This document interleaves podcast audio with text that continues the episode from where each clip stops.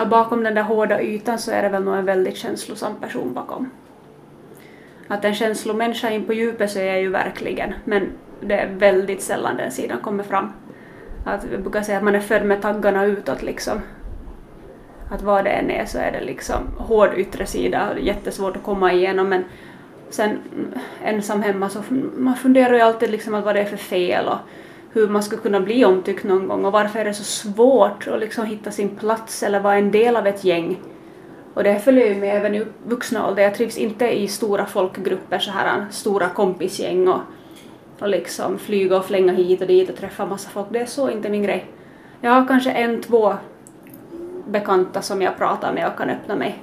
Men att desto mera så, nej.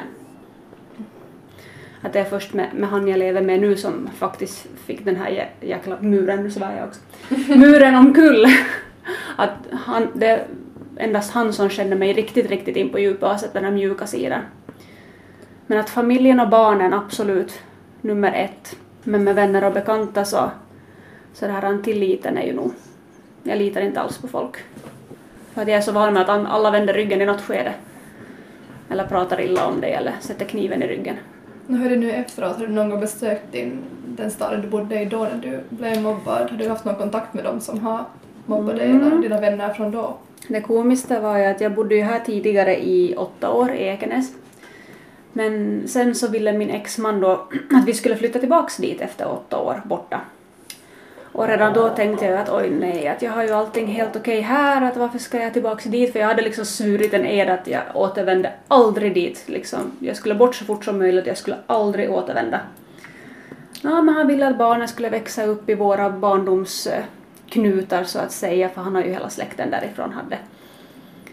Men så gav jag med mig och vi flyttade upp tillbaka.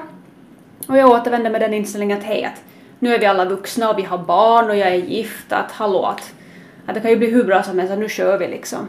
Jag vet inte hur länge det tog så var vi tillbaka på ruta ett. Ingenting hade ju förändrats överhuvudtaget, vi var liksom back to school igen.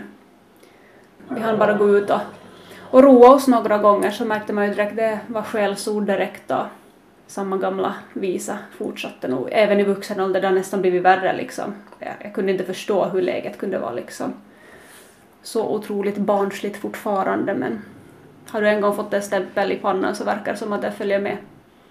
Mm. Sa du till någonting när det här hände nu i vuxen ålder när du igen liksom försökte med samma metoder som du gjorde som barn?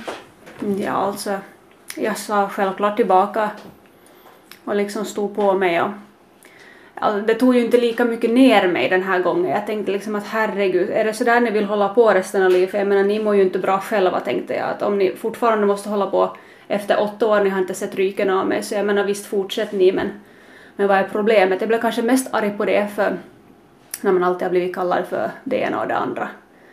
Här har jag tre barn, jag hade varit tillsammans med min man så otroligt många år, tio år redan har vi varit tillsammans. Och jag menar, vad har de för orsak att liksom hacka ner mig?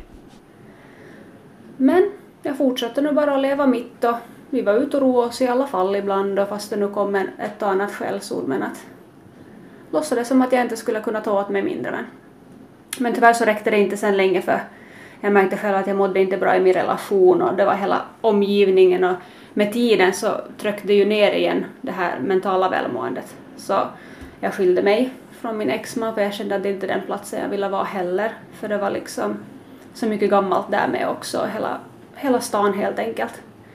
Så jag skilde mig och, och tog sen beslut att jag skulle flytta bort en gång till och verkligen inte återvända för livet är för kort för att försöka kämpa mot någonting som är helt onödigt.